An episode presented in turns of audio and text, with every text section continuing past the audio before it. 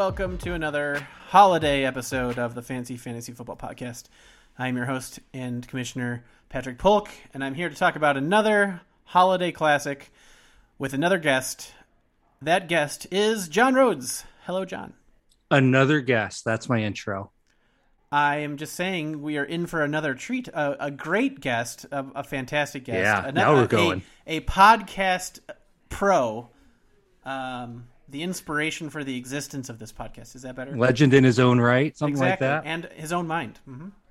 Uh, it is me. How are you doing tonight, Pat? I'm good. How are you? I'm not bad. Uh, can I ask you a question? You may. Eat anything good lately? oh wow, you you you joked or not joked that you're going to take over immediately, uh, and you did. Okay, so I wasn't prepared for that because I was about to talk about a specific movie that you requested. What did I eat recently that was particularly good? Um, undercooked turkey. Does that count? Is it good? Was no, it, good? It was not good. I don't oh, know. Okay. I don't think that's. No, here we go. Uh, my the the the s'mores pie that I made for Thanksgiving. Oh yeah, was good. It was probably the most complicated thing that I've ever made solo, but it was good. It turned out well, and uh, it was good. It was very good. That, that's an excellent answer. I'll let you. I think you had something you wanted to say. You can probably get back to that. Well, I mean, the plan is to talk about different people's selection for holiday movies, and we've we've done one that has been officially released. Uh, the last episode was talking with Abby about the movie The Holiday, and you chose a movie and agreed to participate. And what movie was that? Uh, Jingle All the Way is the name of the movie I chose. Jingle All the Way with Arnold Schwarzenegger and Sinbad, and to a lesser extent Phil Hartman and uh, Rita Wilson, and the kid who played Anakin in the Star Wars prequel. Uh, a divisive pick, I would say. Some people love it, some people hate it. Uh, what is your what are your feelings about this movie generally, and and and why did you choose it? When I was growing up, I saw this movie and I thought it sucked. Uh, I was a discerning film watcher as a child, and I liked adult, not like adult adult, but I liked grown up things more than kids things. And I was like, this is a shitty kids movie. It's dumb, and I don't like it. But now in my advanced age, I think it is uh, unquestionably a bad movie, but I like watching it. And I think there are a lot of things in this movie that are really funny, and then a lot of things in this movie that are just trash garbage. Okay. And how often do you watch this movie normally these days? Uh, one time per year. But so I watch, watch I watch holiday? it every year, and in fact, uh, I think it might be the only Christmas movie I watch every year. Holy cow! Whew. So this I watched this for the first time for the purposes of this podcast. Um, I so it came out in 1996. I was 13 at that time, and I was clearly discerning enough to realize that that would be a bad choice to watch. Uh, the main thing I remember when this movie came out, besides it being poorly received and bad looking, was on Conan O'Brien um, he always had those sketches where there'd be a celebrity. Essentially, it looked like a cardboard cutout of a celebrity with a mouth cut out, and someone's mouth would be in speaking in the mouth part uh, and imitating the celebrity. And he always did that with Arnold Schwarzenegger, and he did a lot of uh, recurring bits where Arnold Schwarzenegger would be like, "Be sure to watch my hit movie Jingle All the Way this holiday," and he just like really strongly push uh, for people to watch Jingle all the way, and that was like the main thing. And I thought it was really funny. They they made him insane and uh, really forceful in advertising Jingle all the way. That's my main memory of it until watching it now. I think when I was in that time frame, uh, I also watched Conan a lot, and like they really that was one of the main things they always had Arnold hit when he came out and did that. Yes, and it would always it would be like a twist. It'd be like they asked him something totally unrelated, and he'd seem like he was sincerely answering it. And then at the end, it'd be like my number one hit holiday classic jingle all the way. Yes. That it was just absurdly not the correct answer to the question he had been asked, but that's yeah. what he wanted to talk about. Mm-hmm, mm-hmm, mm-hmm. So you think it's a bad movie, but you you like the movie? Yeah, I'd like to talk about Christmas movies in general a little bit before we get into it, though. Is that okay? That's fine. Uh, we don't have to get in. I don't want to. Obviously, people debate like what a Christmas movie is, and is this thing a Christmas movie, and is it not? But I, I think that it is important. In my head, there's like several groupings of movies, and I think this one slots into an important one that I like. I think that there are there are Christmas movies that are legitimately good, but there's like two of those. And then there's movies that aren't Christmas movies, and that's most movies. and then there are movies that are Christmas movies, and we put up with them because we like that there's Christmas stuff in them. And they're not actually very good but it's fun to watch because there's Christmas stuff and we know all the notes and we've seen it before. And I think this is an excellent version of that, which at the end of the day is secretly what all the things we think of as like fun Christmas movies we like are. Almost everything we think of as a Christmas movie that we like isn't very good. And this isn't very good either. But if you watch this and you know the notes and you watch it with your family or watch it with a group, you're gonna have a good time. I think I think this is a and I think this is in some ways more legitimate than the actual good Christmas movies because those essentially don't exist. I, I think this is better, most emblemizes a a good Christmas movie and is, is better than the actual good Christmas movies. I'm going to disagree with your police work there, John. Uh, I I agree that there are a lot of not good Christmas movies. How many good Christmas movies do you think there are? like that I you don't like? have to name them, but like try to try to think about it and come up with a rough number. I think if you do, there's they just don't exist. There, there's probably like five to ten. Yeah, but I think that I don't think that necessarily a bad Christmas movie makes it uh, like it doesn't fill the same void for me that it does for you. Uh, I I agree that this is a bad movie. Obviously, someone who originally watched it as a child and then continued watching it will have a completely different perspective and like you know nostalgia and other feelings wrapped up with watching the movie but uh, to me it is just a bad movie and it is not like filling the role of like a fun reliable thing to watch and to know the beats of although for the purpose of this for one very specific dumb reason that I could get into detail if we want later on, I watched almost the whole thing I watched the whole thing once, taking no- detailed notes, and then I thought I remembered something, and I didn't remember where it was in the movie at all. And so I watched almost the whole movie again, like two more times, to try to find the Yep. thing I was looking for. So I watched it like very nearly three times in the past week, um, and then a bunch of other exploration of this movie. So I've, I'm instantly extremely familiar. I'm an expert, I think, on this movie already. Um, but but I don't. But it was over a very short period of time instead of my childhood to adulthood. I think I'm going to question your police work on you not liking this movie, Mister. I watched it three times in the last week. Sounds like you're having an okay time. You wouldn't have put up with it. The low points are low, but they're low in a way that it's enjoyable to watch. And the high points, the legitimately funny things in this movie, are very legitimately funny. I did not think this movie was very funny, except for a few highlights. I think Well, there are about every time Phil Hartman is on the screen, No, every I- single scene with Phil Hartman is an A plus. Disagree. So we uh depending on how you want to go through the plot, I think there's a decent chance, unlike some of these other movies, um, because this one is so divisive and was originally panned.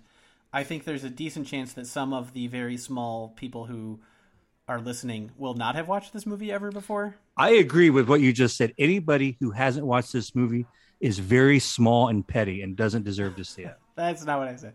But uh, so it, might be more useful to go over the movie kind of chronologically for this one than for other movies that are more likely for people to have seen.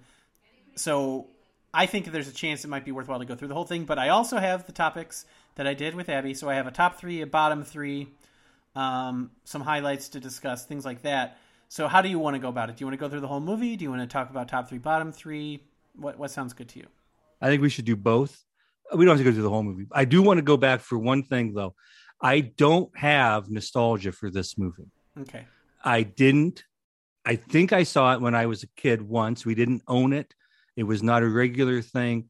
All of my enjoyment in this movie, uh, the, when I, I say I watch it every year, that's all happened in the last five years. Wow. Hmm. Interesting. Interesting. So, so the the Trump era, really, you that's when you decided to get really into Jingle All the Way. Sure. Yeah. You were in a good place, and you're like, I know just the thing for Christmas spirit. Jingle All the Way. I gotta tell if, if we're gonna evaluate like whether or not I'm in my right mind when I think about movies, that it's not gonna get better. You think something good's gonna happen someday? No, it's gonna be like this for the rest of our short lives. Okay. Uh, okay, that's not an answer. I hope that to not be true. Good luck with that. Yes. So let's briefly talk about the general structure of this thing, uh, and and then maybe some highlights and lowlights. I can start with some general structure stuff that I think makes this movie really good. Okay. One, it is a hair under 90 minutes. But two, the opening scene is stupid Turbo Man fighting Dementor, worthless. Fast forward through that. That's two and a half minutes. And it's got a seven and a half minute uh, credit sequence at the end. Now there is a there's a scene after the credits you need to watch, but that means this movie is less than 80 minutes long. That is a selling point. I, I think that's amazing. It's so you get so much good content and it's not even an hour and 20 minutes as you're devoting to this. That's probably a huge part of why you watched this three times in the last week and had such a good time.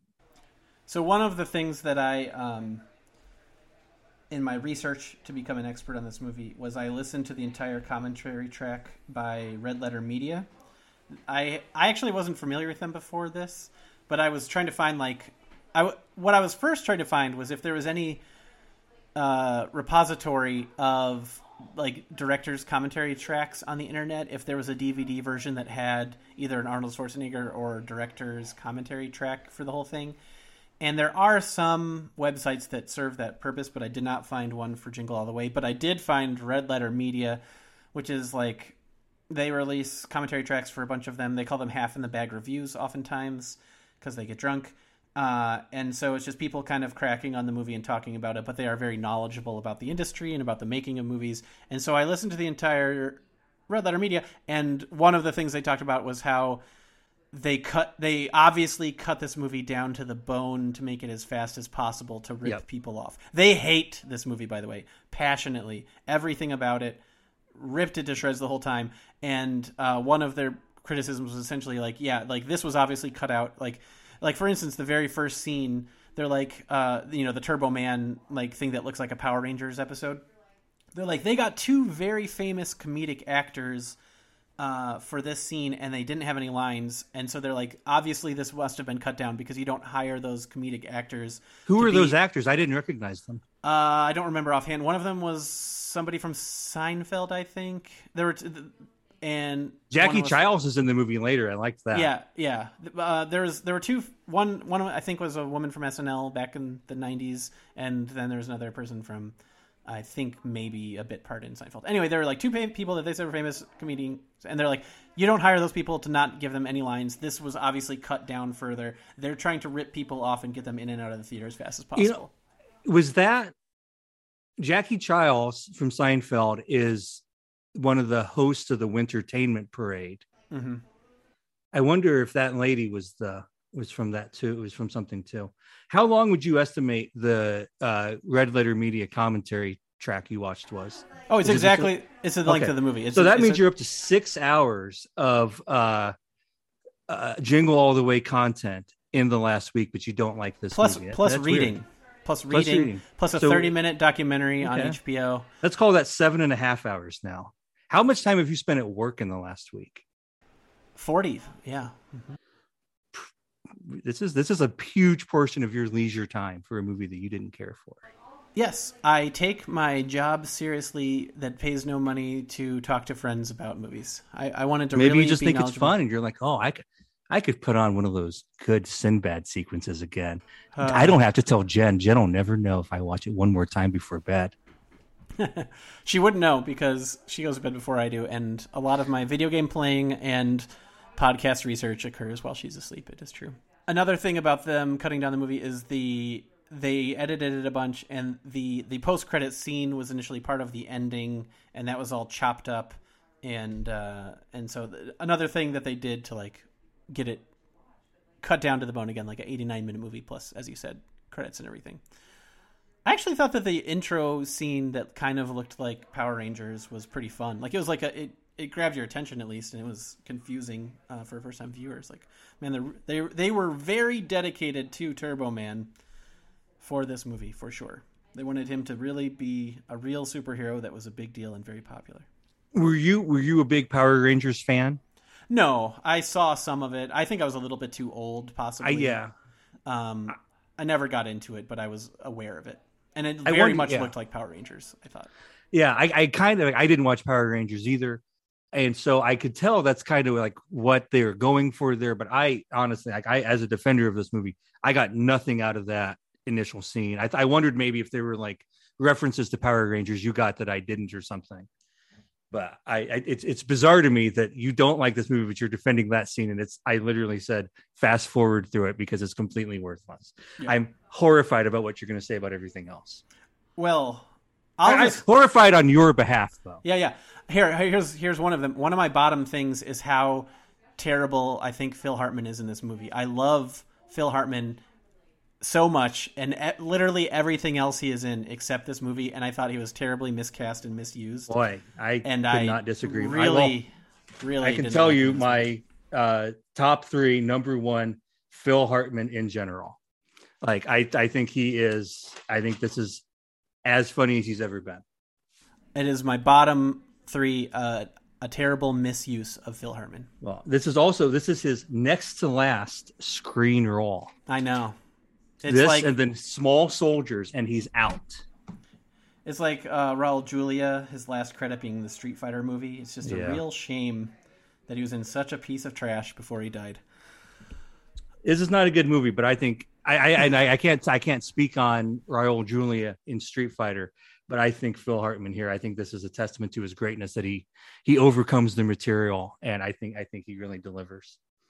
So okay, how about we talk about the movie? So in general, obviously the the point is Arnold Schwarzenegger is a very busy bad dad, like a lot of movies, like in Elf, which I watched and recorded a podcast about. Half of I recorded half of a podcast about. This movie um, is about as good as Elf.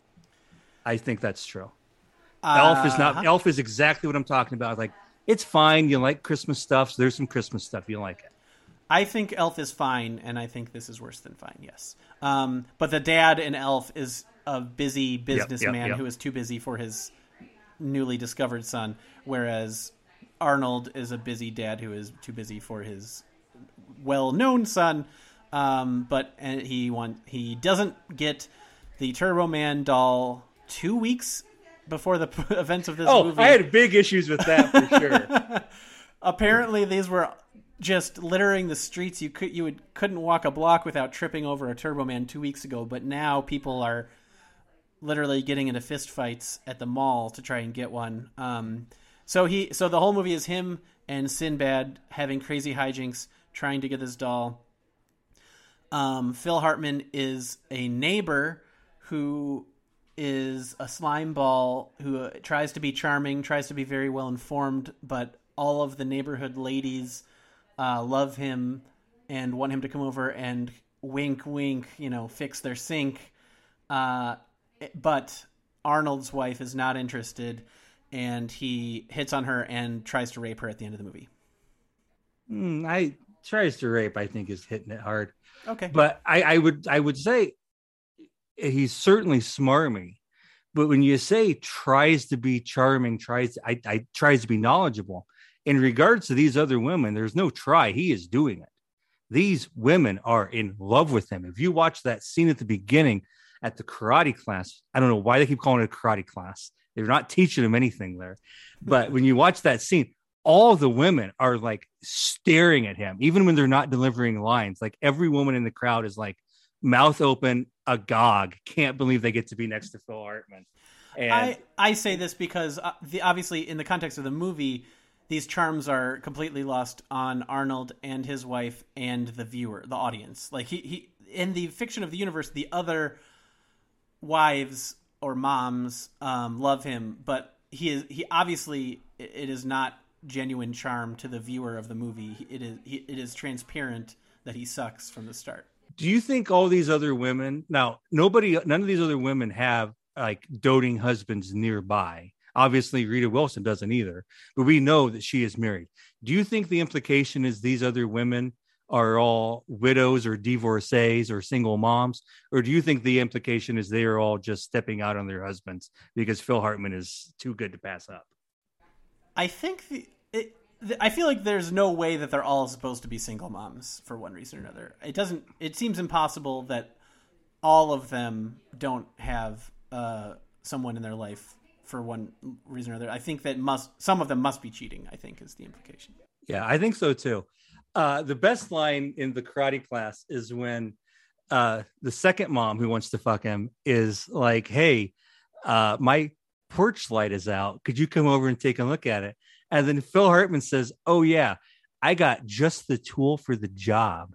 You have no idea what's wrong with the porch light. How could he know what? The, the only way to read that is, it's, it's my dick my dick is the tool for the job and I've got it.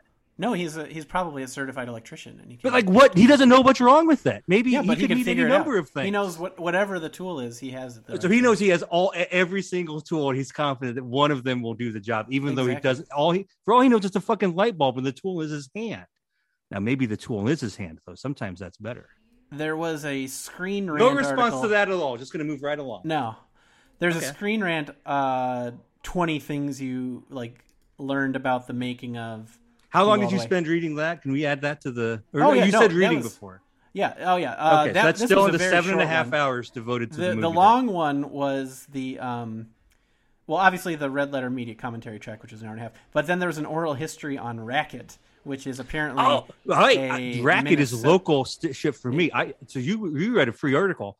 I have a yearly subscription to Racket. Well, there's an oral history of uh, yeah. Jingle All the Way on Racket that I read, and that was pretty long. That was the longest read, I think. That was pretty boring, though, wasn't it?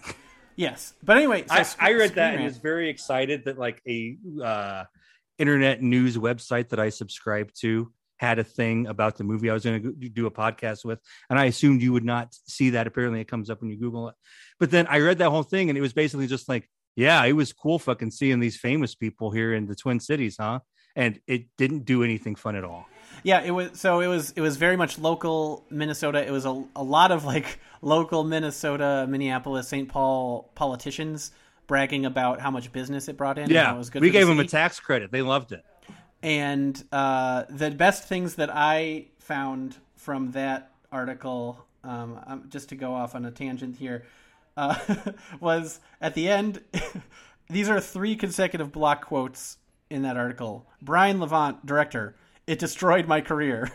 and then he goes on to talk about he had done Beethoven and the Flintstones, and then they did this one with A-list celebrities, and it sucked.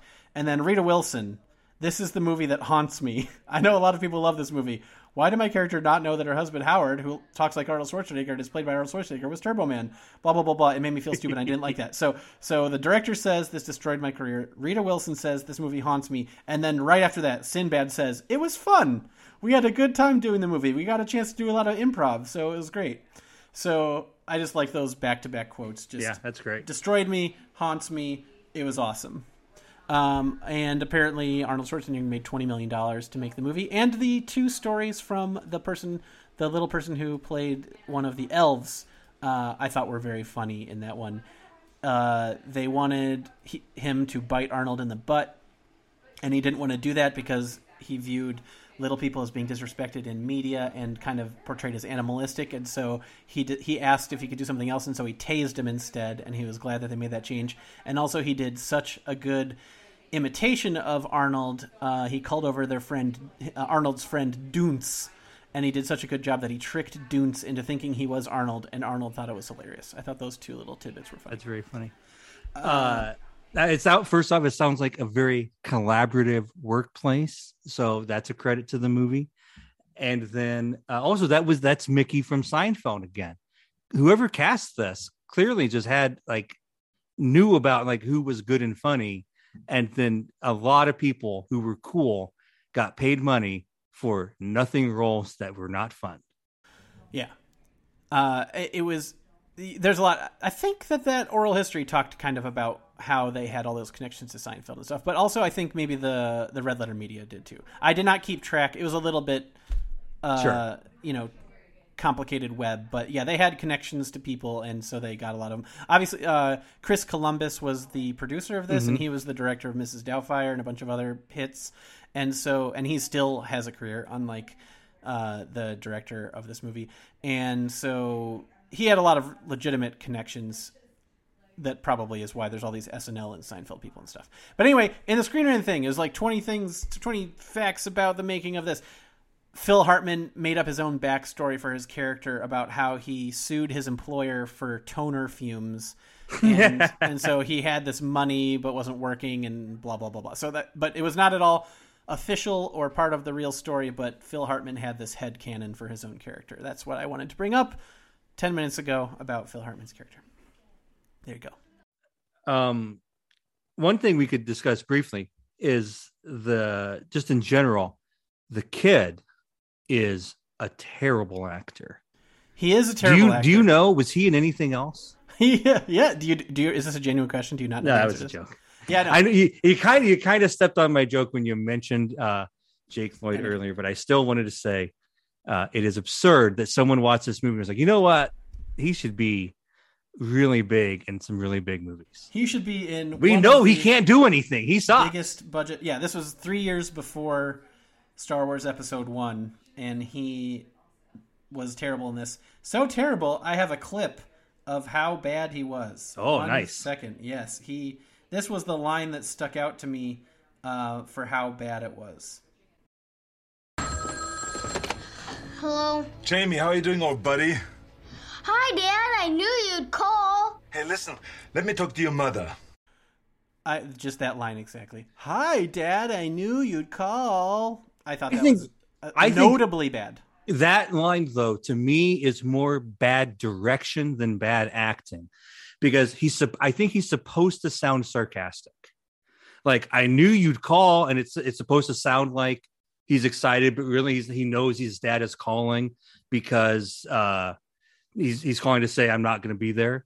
But that is so much too much to ask of this kid. Like the He's like that is that is like to, to say that not only are you going to read the line reasonably but there's going to be like multiple levels to your read he he he can't do that not even close what are you talking about So he's very bad at acting. He's also bad at acting in Star Wars. Did you did you follow what happened to him after Star Wars?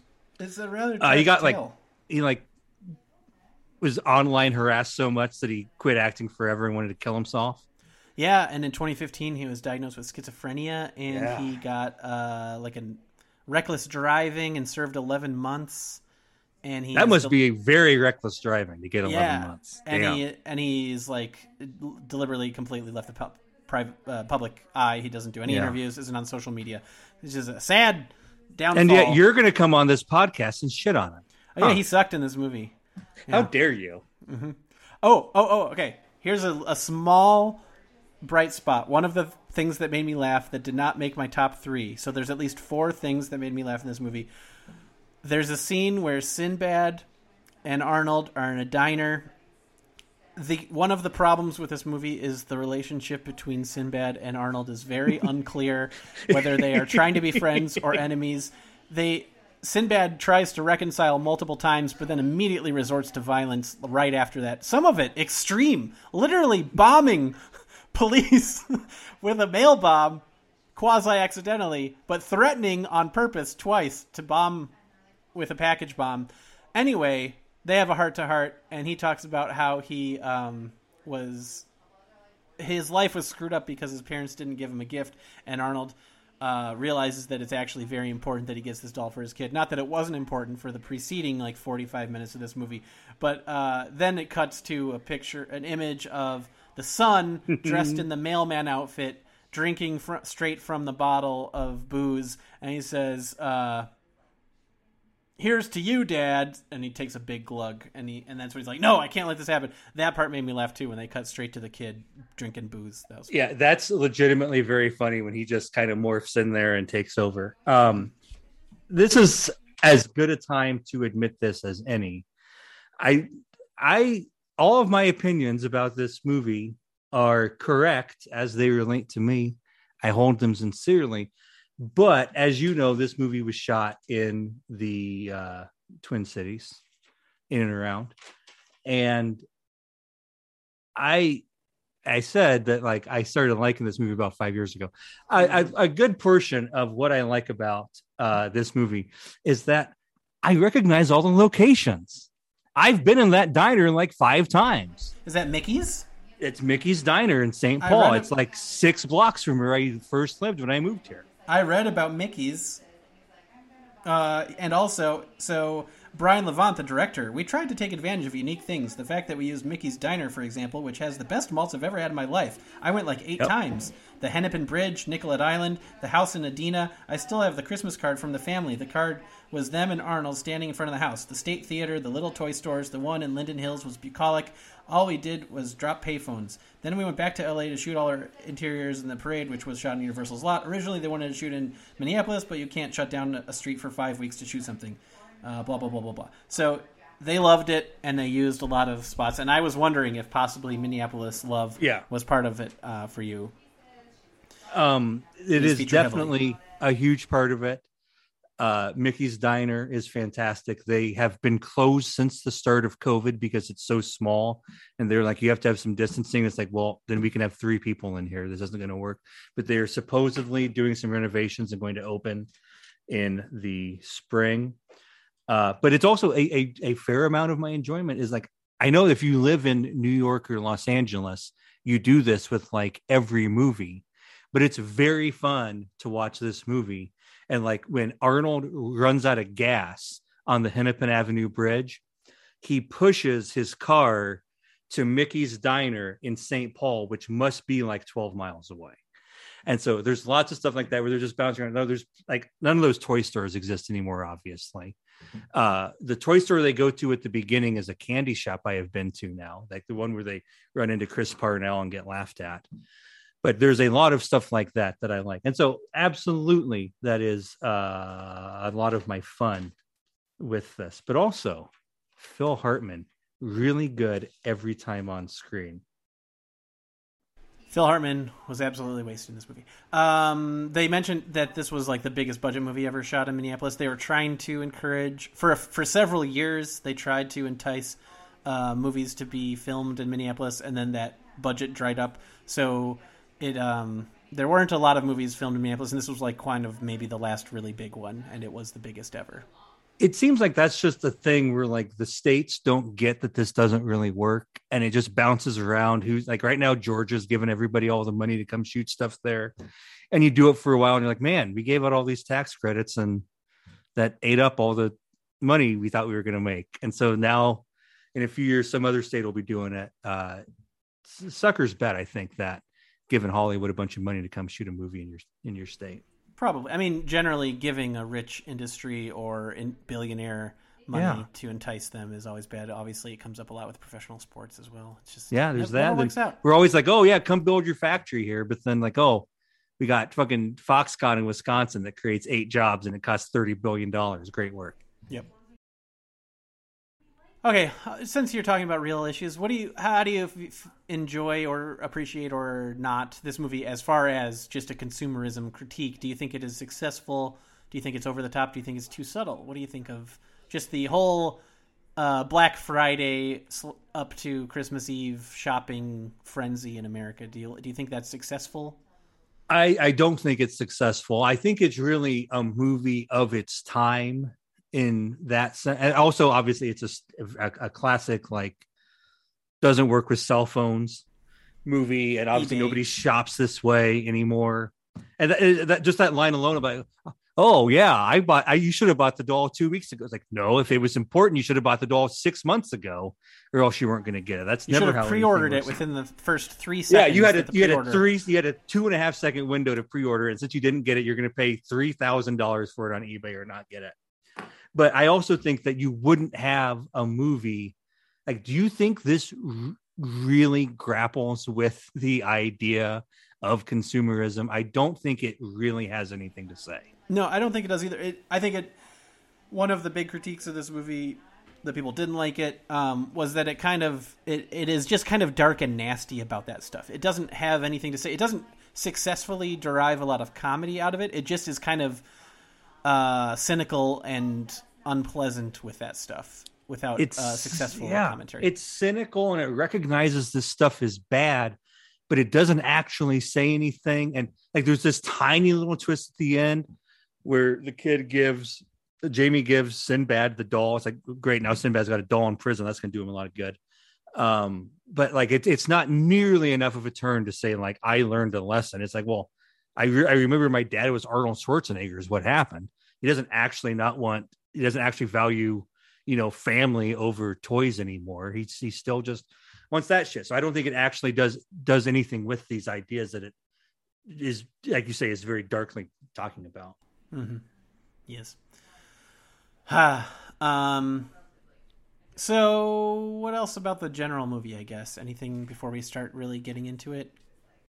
Uh, one of the things I think is really funny is that uh, it's very realistic initially in its portrayal of the Minneapolis Police Department, and that the police officer delights in mocking Arnold and fucking up his day. But then it comes back, and that guy just gets fucked up constantly, and I love to watch it happen. And so, two things about the things I read about that. Uh, one is they they combined them. They were just called the Twin Cities Police Department. They weren't the St. Paul or the Minneapolis Police Department.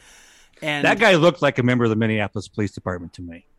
And the the, the Red Letter Media people, their critique was that that those scenes weren't successfully funny because they didn't make that guy cartoonishly evil enough. He was just a cop, literally doing his job, and like totally legitimate enforcement no, no every way. time. Don't agree. Don't agree at all. And he, Arnold. Arnold's character is terrible. Like he is a bad. he yanks Arnold out of the car of and makes him do a DUI test for no reason, just just to trouble him.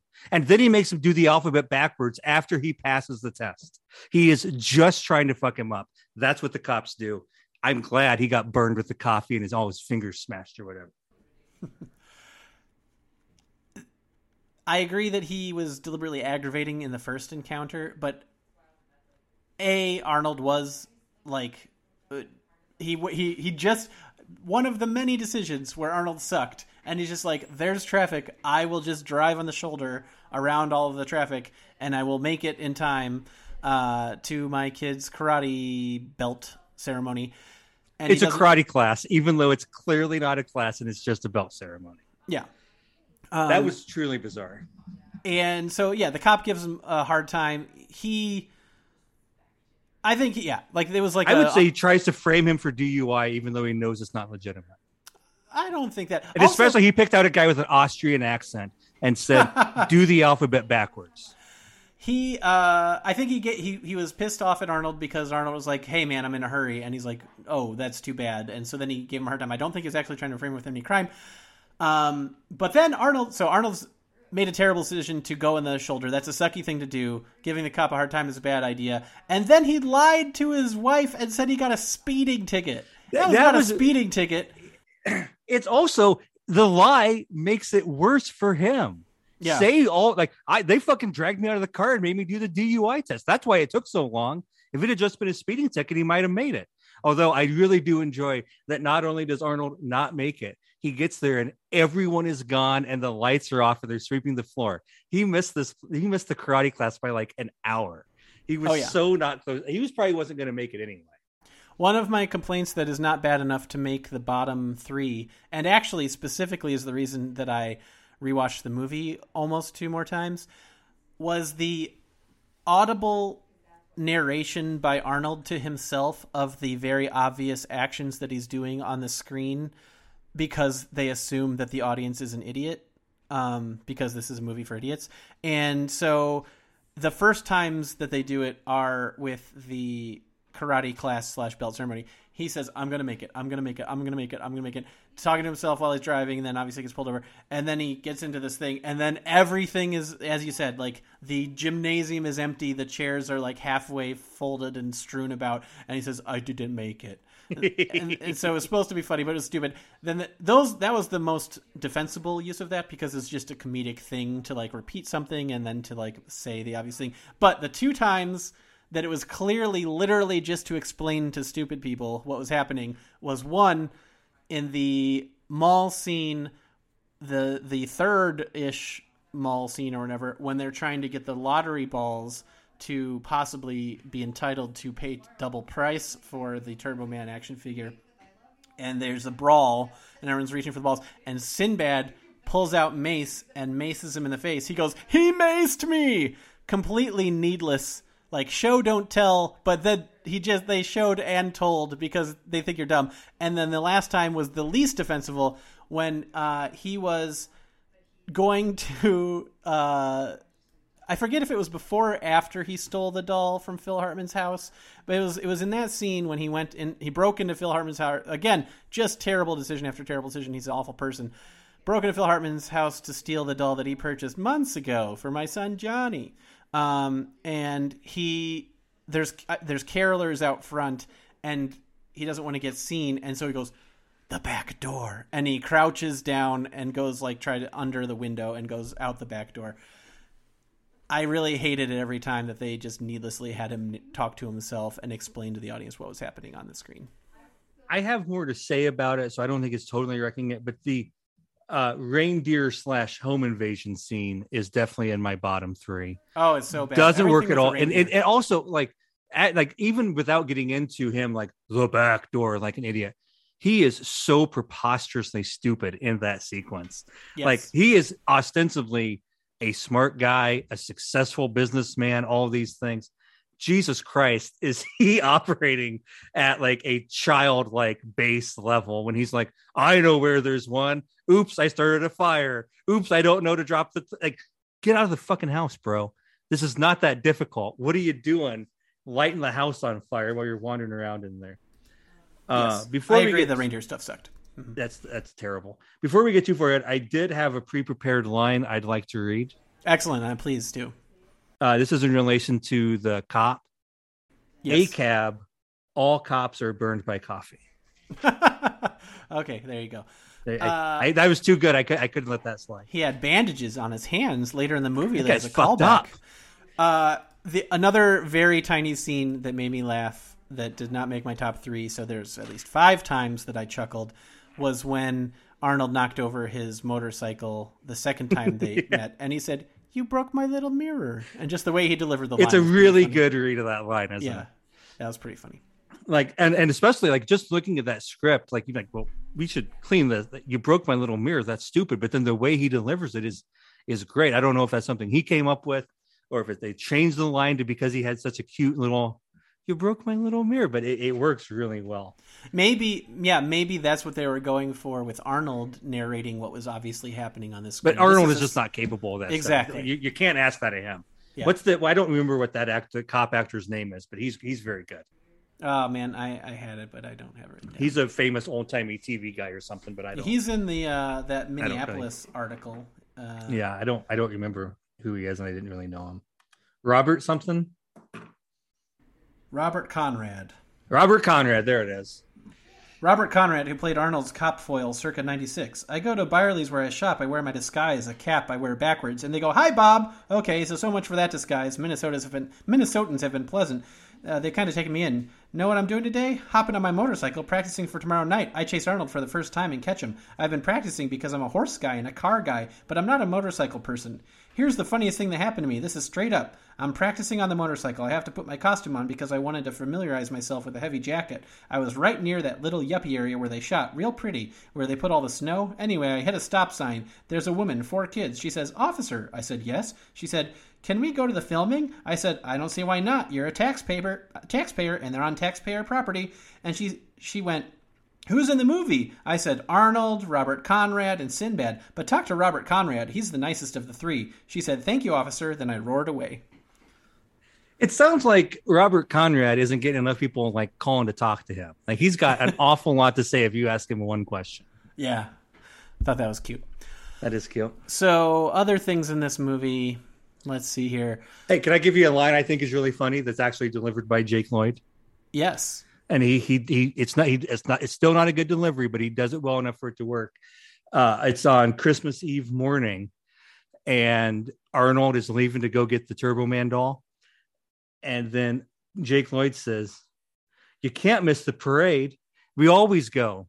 Well, me and Mom do. I I I laughed at that. I thought it was very funny when he recognized, oh, actually, Arnold never shows up. This is a family tradition that is only me and Mom because I have a borderline non-existent father. That is a line. I would not agree that it is a funny line. I think it's funny. Do you know? Did you see uh, what Roger Ebert gave this movie? I have no idea. Okay, then take a guess. I will guess two stars. Extremely close. Two and a half. He kind of liked this movie.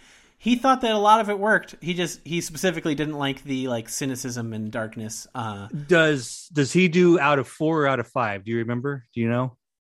I think he does four. Okay. I think a two and a half for a Christmas movie is a four for a Christmas movie. That's it. That's that's as good as you can hope. Yeah, he really he liked the end of the movie a lot. He liked some of the jokes. He just didn't like the overall, um, you know, Cynicism, darkness. cynicism, darkness. Yeah, just like, yeah. So I was surprised. That was, you know, this a relatively positive review. You know what? The people making this movie thought that they made a masterpiece. Um, so Brian Levant is the director, and uh, Chris Columbus, still active in the industry, was the producer and they thought that they were making some excellent stuff. Here we go. I'm going to have a couple of clips here. Our producer, Chris Columbus, the director of Mrs. Doubtfire, Nine Months, uh, Adventures in Babysitting, and of course This is the Home director Alone talking films. about Chris I love you. Oh, I love you too. And I are very much in tune with each other in our beliefs in what constitutes proper family entertainment. And that's just not entertaining the kids and who cares about the parents. We, we, we feel that we like to create entertainment that can be enjoyed by the whole family on many levels. You want a Turbo Man for Christmas? Forget it. I'm gonna sit in your lap. Tony, show 'em. I think this is not a successful movie to entertain the whole family. Is that was that levels. line at the end there meant to end it? Like, look how funny this movie is. Yeah. This one stupid line that sucks. Yeah, I think that they were saying that uh, this is an example of how this is for everyone because he joked about not sitting in Santa's lap. They also joked about not being a pedophile multiple times, and that's very funny for everyone. and then this is I'm what, not the pervert. uh-huh. and they said, yeah. And here is um, what Arnold thought about this movie. This was the best one I thought. Out of the theater and says, I'm so angry that I can't get another ticket right away because I want to see it a second time. And there's a long line here. This sounds like you, Pat. People are You watched he it again right away. He wants people leaving the theater to be angry because they can't see it again right away because How there's a long did it long take you to watch it a second time? I didn't watch it a second time ever. I just Okay. sort of close got close to it a couple You you times. snuck into another screening and you missed the first 15 minutes, but it was still fine. Also, I learned in that uh, that's from the 1998 HBO making of documentary. I guess when it was so the movie was released in '96, so I think this is when it was coming to HBO for the first time. Um, and there's a clip about how Brian Levant, the director, always carried around a volleyball and was constantly like hitting it between his fists and doing sets, like setting the ball to himself, just constantly on set playing with a volleyball. And he thought it was so great that Uh, you know when you're working on a movie, there's high ceilings and you have all this room to do this. Obviously, a person who is taking his craft very seriously. Whew. a volleyball is such a, a, a crazy choice. Like you can kind of envision, like, oh, you know, so and so has a baseball glove and he fires the baseball into his mitt, or he dribbles a basketball. A volleyball is so much more than those things. Takes up so much more space. So much easier to like fuck up and like, oh, fucking Brian hit hit hit that hit the key grip with the volleyball again. Now he's pissed. Uh, not a good idea. Yeah, I feel like there, that. How many times a day must he have had an errant hit? Where if he's doing it constantly, there's no way that he had enough accuracy that it wasn't constantly a problem on. Yeah. That that that is a, a really really dumb idea. Here, Uh, go ahead. you go ahead. Uh, here's one extremely small complaint. This is not bad enough to make the bottom three. Talking again about how the movie was obviously cut down to smithereens. I this was not mentioned surprisingly in the Red Letter Media commentary track. Wasn't it very clearly foreshadowing when um, on Christmas Eve Arnold is getting in the car, lied to his wife yet again, saying he has to go to the office to pick up the doll because he already bought it weeks ago um, but he's actually going out shopping. So then Phil Hartman, neighbor Ted, comes by. He tells him Oh, the, the, it's gonna be the snow, right? The snow exactly. He said, Yeah. "It might get icy later. Better put on your chains." And he's like, "Yeah, I'll chain you up." Like really violent uh, threat under his breath as he drove away. But it seemed like they were clearly foreshadowing that something was going to happen with ice, and nothing. It just nothing happened. I feel like that obviously was cut from the movie. I initially started there because I, I have a note in my I have a note here as well about how weird that line is. But eventually, I decided it's just bad screenwriting because I got to tell you, I live in the Twin Cities. It, it, it's it's still a city. You don't have to put snow chains on your car to drive from Edina to fucking downtown Minneapolis or St. Paul or whatever. Hey, guess I- what? What's that? the uh, the racket um which the beloved minnesota news site uh the screenplay screenwriter was interviewed for that and he said that he had never been to minneapolis when he wrote this screenplay well, it, might be some of that too. I think it's mostly just a I should wrap some chains around you. Someone he decided that was such a good line, he had to incorporate it. Uh, but yeah, we don't we don't we don't use snow chains on city roads, and it's still a city here. Uh, and the maybe I should wrap some chains around you. It's a little funny to me, but it's not good enough to Oh. justify. As you say, when he says, funny Oh, I think I think Arnold saying that under his breath, then Phil Hartman can't hear him as he drives away is a little funny. But uh it, it it doesn't it doesn't like you say, it really implies like we have a ticking clock that now like everybody's got to be home by some time because the storm's coming and that's going to change everything. And it, that that's that's not the case. There's it's never going to come up again. Winter weather at all. We're going to have a bright, sunshiny day the entire day without exception.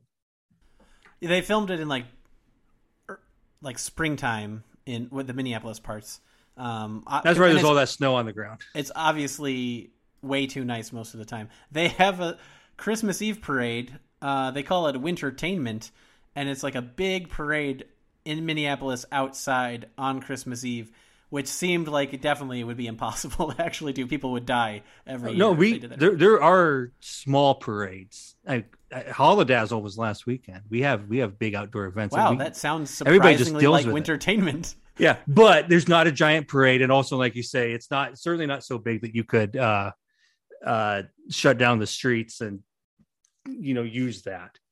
So I mean, they they, they couldn't just do it here, but there there's definitely outdoor stuff at uh, all times of year. People here are insane. I I don't go to that stuff because it's too cold. But people, here- some people here like the cold. Does your defense of this movie extend to Sinbad's character? What do you think of Sinbad? Yeah, character? Sinbad is Sinbad in every scene is either very funny or very problematic, and sometimes both. I wish he would not shout about certain issues that he shouts about so often. Okay, bottom three you got there. Uh, t- particularly two kind of weird racial jokes by Sinbad. Is it Rodney King? Rodney King, he's getting Should he's not getting shout attacked. Rodney King. He's getting this is 1996, and he's getting uh, dogpiled in a mall because Arnold lied and said that he had two of the lottery balls. He illicitly had one lottery ball because he stole it from Arnold after mazing him, so he shouldn't have had the one that he had, but he did not have two. He starts getting beat up, and he's, he yells Rodney King. That's Can I rough. can I guess the other one? Sure. Is it when they're at the radio station and he tells him not to hit him because he's got sickle cell? Yep, that's the other one. Yikes, man. Uh, it may surprise you. It may surprise you to learn that Sinbad uh, improvised a lot of his lines in this movie. Oh, there you go. Yeah. Um, That's how you get sickle cell jokes in your movie. Call Yeah. Sinbad and tell him to come improvise. That was rough. Uh, I did not think he was funny. He was yelling a lot of he again. Also, he just made no sense. Like I think if he was like consistently wacky in one direction or the other, perhaps he could have been more entertaining. But I was I did not enjoy um his character. I just didn't think it was funny. Like the first time that you see him, he goes onto a mini rant about how it's like psychological warfare trying to get your children to be obsessed with these things. And I know because I took like one semester of junior funny. college. That was not funny. That was what that was bad. I thought. And He said uh, he, he he knows about this stuff because he went to one semester of junior college and he studied psychology. Yep. Funny. Uh, so I'm on. So I'm right. I'm in there. I think he said.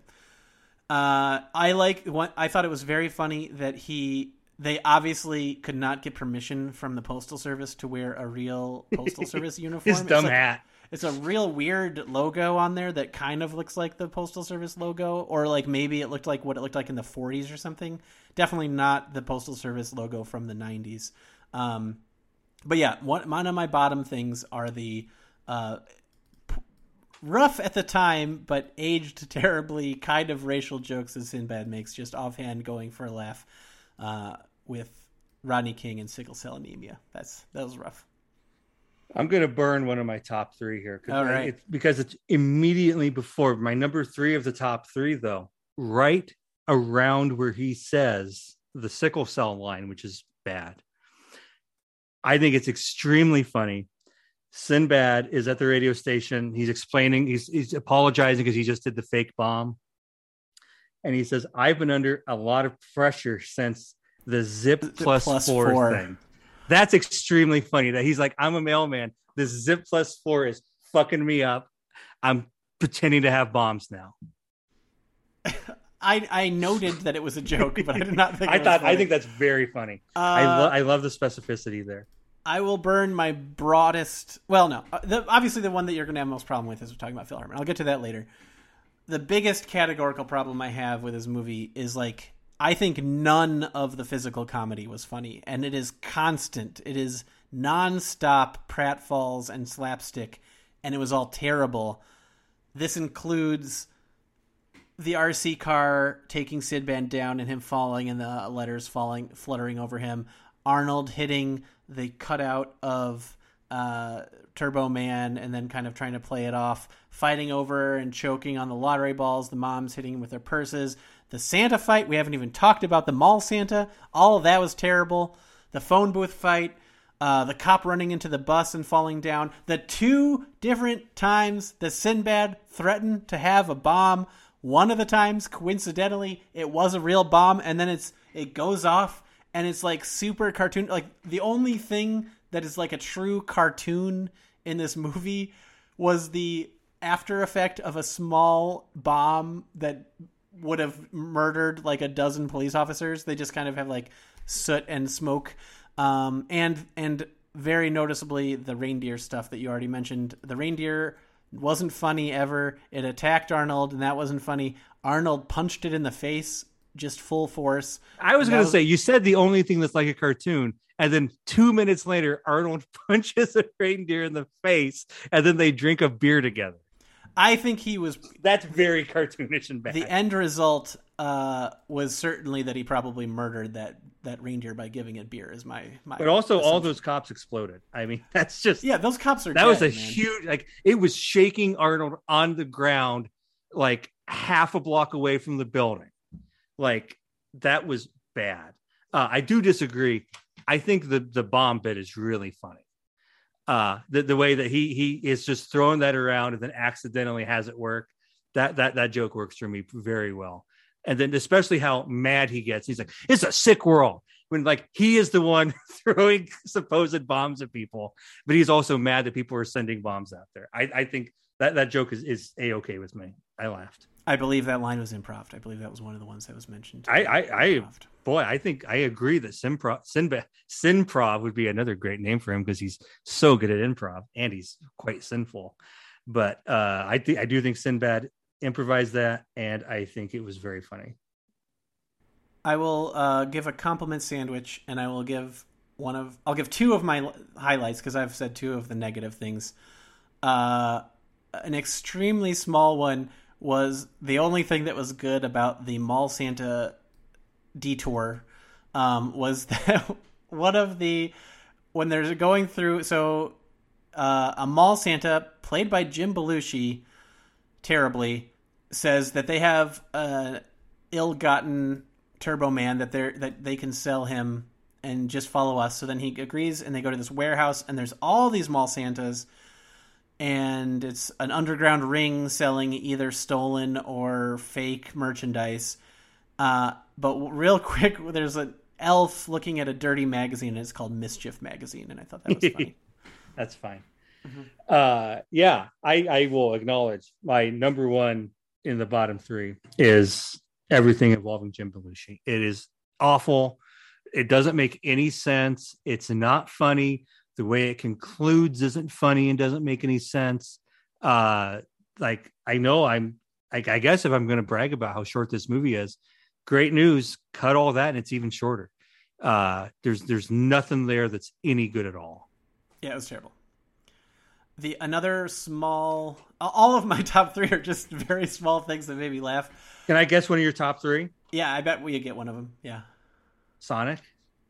No, just the appearance of Sonic. I thought Sonic gonna is on screen for like two seconds. I was like, oh boy, Pat's gonna love this. I, and there's this boomerang. It plays prominently. I figured you're going to give me a hard time about both Sonic and. Oh, I forgot. Yeah, Boomerang is a good call too. Oh, There's a not a very realistic portrayal of the Boomerang. I wrote that. Although I mean, it's obviously a very special Boomerang. It's got magic or technology, or it's, it, but it's not the kind of Boomerang you might throw. and also he's There. expert at it first try. Um, there's I liked I I did write down that Sonic was in it. Um, I just liked all of the very '90s references. There's the Tick. There were Yep. Cabbage Patch Kids. Um, there was a bunch of like other toys in the store. I forget some of the other uh, ones, but there were a lot of really good '90s toys and things in the uh, the parade. I thought that was funny. But one of them was at the parade. Uh, so the conclusion of the movie that is that is arguably strong. It's definitely where there's actually some plot for the first time in the movie, other than just a sequence of pratfalls. Um, so Arnold decide he goes he's going and he backs himself into uh, the backstage area of the parade and they uh, mistake him for the person who's filling in for Turbo Man. And so he starts putting on the Turbo Man suit and uh, there's like an undescribed terrible accident with the previous Turbo Man. And this made me laugh the hardest in the whole movie. Uh, they said Pete's actually showed some brain activity this morning so that's good. And that was very funny. So because there's a functional high velocity jetpack on this Minneapolis Christmas Eve parade superhero outfit. They have the technology to shoot discs out of his wrist, a crazy boomerang, and an, a functional jetpack that they give him a three second crash course on how to operate. Um, but the line about uh, Pete showing brain activity was pretty funny to me. Yeah, I think that sequence is frustrating because it's so stupid, and and but also that that line at the end very funny. Um, it it doesn't make any sense that this stuff exists. It also, who the fuck is Pete that he's the same size as Arnold Schwarzenegger? Who is this giant they got in there that was wearing the suit before? Uh, but I.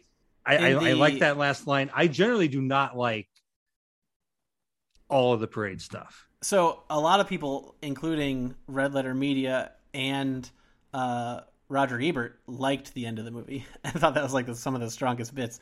Uh, yeah, a- as to your point about the random dude Pete being exactly Arnold's size, they had to ca- they did an actual casting of Arnold's body to make the suit, and it took like ten hours of like plaster casting. And I would think, yeah. Uh, so yeah, it was it was extremely custom for his body. Also, I don't know if it was just for Sinbad or if it was for both Sinbad and uh, Arnold. Oh yeah, Sinbad dressed up as the bad guy. He just again completely out of his mind criminal constantly in this movie. Yeah. and he just he is he is an evil person at the end Yeah. here. Like He he's like it's okay to fuck with Arnold, but what you are doing now is so absurd. Like you're gonna get the death penalty, buddy. Good luck. he attacks the person who is going to dress up as the bad guy, which is what Dementor is it called? Yeah, I think that's right. Uh, and takes his outfit so that he can attack Turbo Man and steal the special edition Turbo Man doll that the live action Turbo Man was going to distribute to one of the children in the parade route. And so he just dresses up as the Dementor, also perfectly fitting suit. Yeah. and attacks. Sinbad's like six five and a big dude. yeah, Like these are enormous people fighting. and they fight. They have a huge fight. The, it's unclear if the crowd thinks this is just for entertainment or if it's actually happening. Rita a Wilson thinks it is, and she's fucking the parent of one of the people and the husband of one of the others. Yeah, uh, Makes no sense. And so anyway, either it was definitely for Sinbad, but it might have been for both of them. But those they filmed this on a back lot in L.A. because they could not shut down downtown Minneapolis for so long, and so it was like hundred degrees outside, and people were wearing winter coats pretending they were in Minneapolis Oh. on New Year's Eve. I mean on Christmas Eve, and those suits were hot. They had like a custom like liquid cooling thing vest for the outfit, like it was like a like a gaming PC, uh, and the liquid in Sinbad. They claimed on um, uh, Screen Rant. I cannot believe this to be true. They claimed on Screen Rant that the water in Sinbad's helmet boiled because it was so hot. That's 212 No, degrees. no, 212 degrees. He would be dead. These are lies. his body would be cooked. But I'm but he like there were like heat like people had heat exhaustion problems because they were dressed for winter. Um, but anyway, those that sound like hell on earth. Um, I thought that the effects for the uh, jetpack were atrociously bad. They were very proud of them in the documentary. They said that they had they did a lot of it. I was surprised to learn they did a lot of it with wires with actual buildings, and they said that it would go 25 to 28 miles per hour. Uh, Jesus. uh, and there was like they also had a special rigging with a guy behind them, also on the wires, so that they could have a good steady shot of it while it's going around. So they did this extremely complicated stuff, but then they did a bunch of blue screen stuff, and I thought it looked so fake and bad. Um, Roger Ebert thought it was really well done, but that was in 1996, I guess. Yeah. standards were I- so low. I agree that it doesn't look good. Uh, a lot of it reminded me of, especially like there's certain scenes where like Arnold is flying at the camera or whatever, that reminded me of almost like lesser versions of stuff from Total Recall that didn't age well. But Yeah. now this is like several years down the line and still a big budget movie, and it's just worse than that. Uh, yeah, I, I I I don't like that. Now there are a couple of things from that end there that I do like when Sinbad comes out and the crowd starts booing and he does the up yours symbol at the crowd of children and families. Funny. I like that. Um, Uh, I, I, so in that Rita Wilson um, quote that I read earlier, she like one of the obvious flaws is that no one, neither his son nor his wife, recognize him immediately as this giant man in a superhero outfit where his face is largely exposed, and then he's speaking. They they tried, I think, to write into it. They said, "Well, there's a voice modulator." Yeah, they they, so they do you say there's a voice modulator, but, but the voice it's not an accent modulator. yeah, he sounds exactly like Arnold, and specifically, he sounds exactly like Arnold playing Mister Freeze. It's like a little bit modified Arnold, but it's exactly immediately recognizable, and, and obviously a joke that they wouldn't wouldn't realize it was their father slash husband.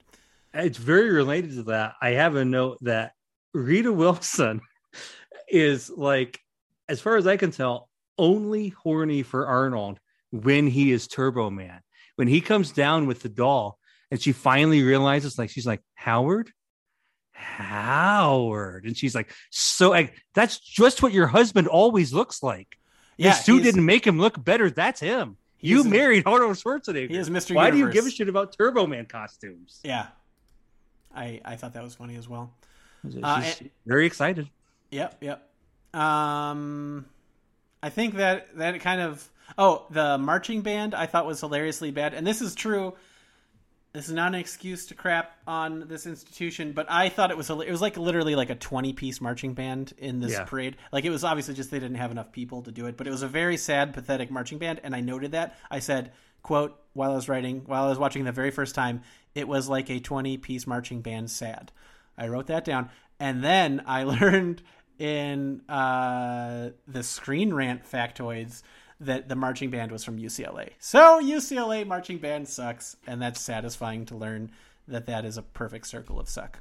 I'm gonna guess that's not the UCLA marching band as much as it is 20 people from UCLA. Yeah, it's not the f- well. I bet I bet it's twenty people from the marching band. I bet it's Sure. not random twenty people, but it's not the full marching band. Uh, obviously, I went to school at a high school when I graduated. There were uh, uh, high school. There were 18 people in my class, and there were 85 people in the high school, and we had like 45 people in the marching band. we blew the, we blew those idiots away. yeah. Um, how many highs and lows do you have left to talk about? Um, You want to talk about Phil Hartman, I assume. see. I think we're gonna have Uh, my number one- Hartman. my number one high is uh, how fucking good Phil Hartman is in general, but I think especially the uh, the cookie scene. All right, uh, let's let's get to it then. I'm gonna I'm gonna we'll talk about Phil Hartman, uh, but here is the aforementioned cookie scene. Merry Christmas, Langston residence. Hi, I. Ted? Howard, hey buddy, how's it going out there? Everything okay? Yeah, fine. Uh, Ted, I need to speak to Liz. Uh, could you get. Oh, Howard, excuse me, but your wife's cookies are out of this world. What a. Who told you you can eat my cookies? I'm just helping Liz out a little in the kitchen. She's making up a storm here. Ted, I need to speak to my wife. So could you get her on the phone, please? I think she's in the shower, Howard. Do you want me to go check? No! I mean, no, that's fine. On your way out, just tell her I will be a few minutes late, but you shouldn't worry. Oh, she won't worry. I mean, I'm here and. Mm. Oh, these cookies! I gotta get the recipe from Liz. Put that cookie down! Now! Howard, is there something bothering you? Because this time of year, there's a very high incidence of stress related breakdowns. Oops! There's the next batch. Gotta go, Howard. I'll give Liz your message, though. Bye bye. Yeah, but. There you go. That's the I cookie love it. I think that's really funny. I love his orgasmic reaction to the cookies. I think he is a perfect foil for the Arnold character, who is a dad who wants to be good, but prevents himself from being good by working too much and not prioritizing the right things. I will I will do a, another compliment sandwich here. I will I'll start with a related thing that was my last joke that made me laugh out loud. So there are a lot of jokes that are very similar to the one where he said, "She's in the shower. You want me to go check?" And he's like, "No." Um, the same phone call where uh, the son says, "Dad, I knew you'd call," and it was the worst delivery of a line. Um, he asks where his wife is in that one, and the son says, "She's next door, petting Ted." and, beca- and that's funny because that's a funny thing for him to say. Uh, and I laughed because the son Johnny named the reindeer Ted after Ted, his dad. So the son said that she's petting Ted the reindeer, but he misunderstood it to be Ted, the next door neighbor who he hates. That was the last good point. Um, so I think this is a terrible use of Phil Hartman. I love Phil Hartman so much. I love him in SNL. I love him in The Simpsons. I love him in tons of things. What else Uh, do you like Phil Hartman in? Do you like news radio? I like I like him in news radio. Do you think this is really that different a character than Bill McNeil? I think it is much worse. I think here's my problem with the casting. I think. By the way, he originally read for the Sinbad role, and they decided to move him into the Ted. I think that was a great role. choice. I just think he is not uh, the right kind of annoying jerk. I think he, I think he is more of a funny straight man, like the dad on the Chris Farley sketch. Um, I think I just don't think that he is good at being the annoying Weasley jerk character. That's Bill McNeil, though. Bill McNeil is exclu- is exclusively not the straight man and is the annoying jerk who everyone hates and is being a real creep to all the ladies in the office. You can debate how well that is aged uh, as you wish. I have not rewatched it in a very long time. I did like News Radio when it was on, and I liked Phil Hartman in it. I liked a lot of the cast. I have Um, rewatched news radio in the last couple years here, and I still really like it. But I really think this is a very Bill McNeil character. I, so in my mind, I want someone who is way more annoying. I think he, he, like, he's the bad guy, right? Sinbad and him are the bad guys of the movie, and the cop, I guess. Um, and I think he needed to go further with how annoying and insufferable he was. He was, as I said at the beginning of this conversation, I think he like was trying to come across as uh, charming and nice and helpful. He before that phone call scene, he was talking about exactly how to bake the cookies, and he already knew it. Uh, he he he hung Christmas lights for Arnold because he wanted everyone to have Christmas cheer, that sort of thing. So he's like He put a- the a star doodle. on Arnold's tree. That was that was one of the things that brought Arnold to his breaking point. That's his job, Yeah. and that was also one of the times probably where Rita Wilson wanted to draw the line and say, "No, that's that's what Howard does." Anyway, I think he needed to be more annoying, more insufferable, just like a villain, uh, like funny, funny, but a villain. And so to me, and especially of this era, I'm thinking more like Steve Martin or Bill Murray or the way that Rick Moranis is in Ghostbusters, where he's like the annoying account, the tax guy. I I want someone who is just constantly an annoying dweeb, not someone who is like more subtly bad until the very end, where he literally assaults Rita Wilson. I think that your example of uh, Phil Hartman in the motivational speaker sketch as the dad, that's and that's that's Phil Hartman just like slotting into a background role, and he's good at that. But I think when it comes time for Phil Hartman to do his his main thing, I I, I do think this is it. I think that he's doing what he's good at. He's being the smarmiest smarm who ever smarmed. And I may, I don't know, maybe you just identify with how he acts and you think that that's good. and so uh, you don't recognize how outrageous his behavior is throughout the movie. I, I don't, I think that upping how crazy his character is would only be detrimental. I did not think he was funny. I think he's funny in everything else. I don't think he's funny in this. So you like small soldiers. I haven't seen Small Soldiers. I, I, I, heard think I was saw. Small Soldiers when it came out, but I haven't seen it since then. I, in fact, did not know that this. I, I, I was thinking about it, and I was like, "This is right around when he died." And then I looked up his page and saw that this was his next to last movie. Uh, I could not have told you he was in Small Soldiers uh, before I saw that, though. Yeah. Sorry Um, that I didn't like Phil Hartman in this movie. Didn't think he was funny. Didn't think Sinbad was funny. Thought that about five lines were funny. Uh, we've been through all my stuff, but just to revisit quickly, my top three: uh, one, Phil Hartman in general, but especially the cookie scene. Two, uh, member of the Minneapolis Police Department getting fucked up. Three, Sinbad in general, but especially I've been under a lot of pressure since the Zip Plus Four thing. Mhm. And then bottom three, number one with a fucking bullet, Jim Belushi and everything around him. And then reindeer scene.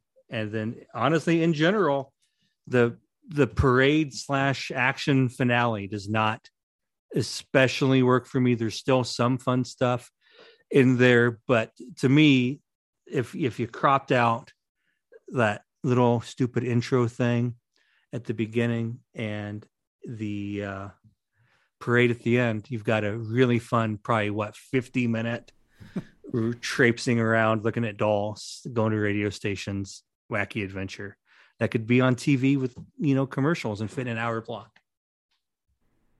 All right. Uh, so my top three were um, Pete's actually shown some brain activity this morning.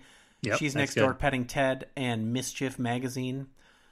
And my bottom three were all of the physical comedy, the two racial jokes, the Sinbad improv, and in my view, a, a, a waste of Phil Hartman and not being funny.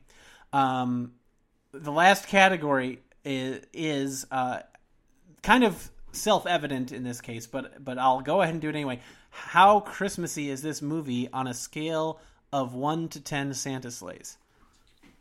I'm going to have to give this movie 10 Santa sleighs. It is uh, Everything about this movie is Christmas. It is extremely Christmas. It is it is jingle all the way. Uh, I I think it has to be a nine, a nine or a ten. I guess I'll give it a ten. Uh, it, coincidentally, this movie about an impossible to obtain toy came out the year that the Tickle Me Elmo craze occurred. Um, and it was obviously Tickle Me Elmo was not an inspiration for the plot because it was made before that. Um, it was probably inspired by Cabbage Patch Kids and Power Rangers.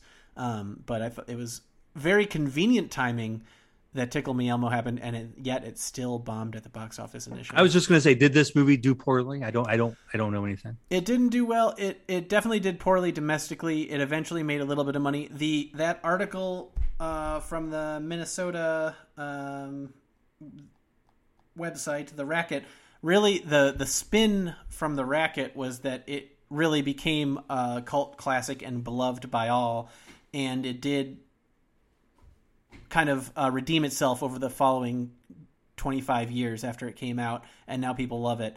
I would argue that it's not really fully the case that people love it. It certainly has a following, um, and I think it made its money back. Like one of the last things in the interview, the director said it was like so bad. Like he has a letter from Sony saying like we're not even gonna like track profits because it's never gonna make a profit, so you're not getting any points off of this. So like, there's a letter saying like there will be no tracking because we will not make. They money. should just do that every time. That's Right. like a good way to steal from the director. Oh, sorry, it was Fox, uh, not Sony.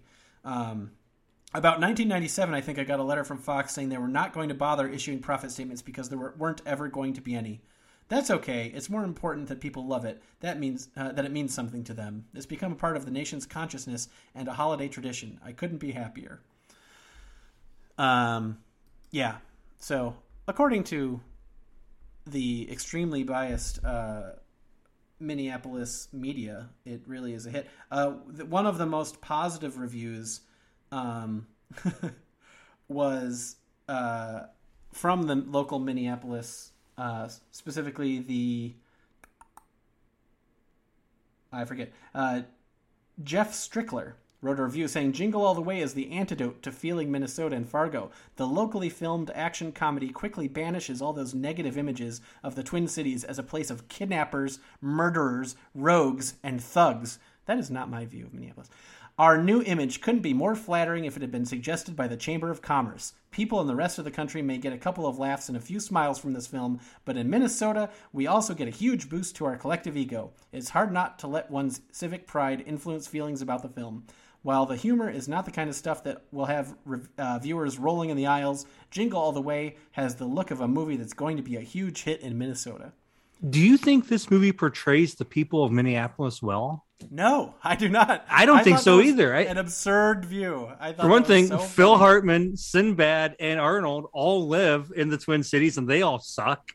And then also, there's like riots at the Mall of America, fighting people trying to get Turbo Man dolls. There's stampedes everywhere. a giant underground small Yeah. Santa crime ring. I mean, I, I think that if that I would, if I was looking at it through that lens, I would draw the exact opposite conclusion. Like, I hope to God nobody thinks this is what we really like. Yeah, I thought that was really funny. That's very strange. yeah.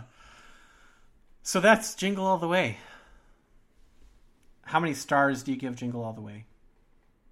I would give Jingle All the Way either two and a half or three stars. All right, out of four, not five. out of four. Yep. Um, it has some really funny stuff.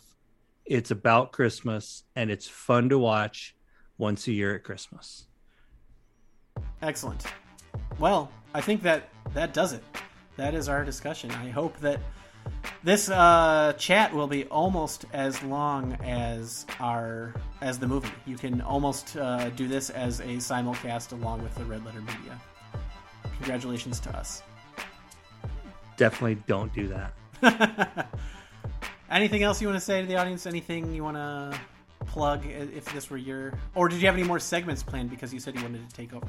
No, I just wanted to put the fear of God in your head, but yeah, I, I didn't. I didn't actually intend to take over. Besides asking if you'd eaten anything good lately, uh, no, I have nothing to plug uh, except keep listening to Pat's excellent podcast. Hopefully, he's going to keep doing some episodes because it's very fun when he puts them out. I like listening. Thank you so much for that. I appreciate it. Well, thank you, John, for your time, and I had fun chatting with you. And uh, have a good one. You too, sir. Bye, everybody.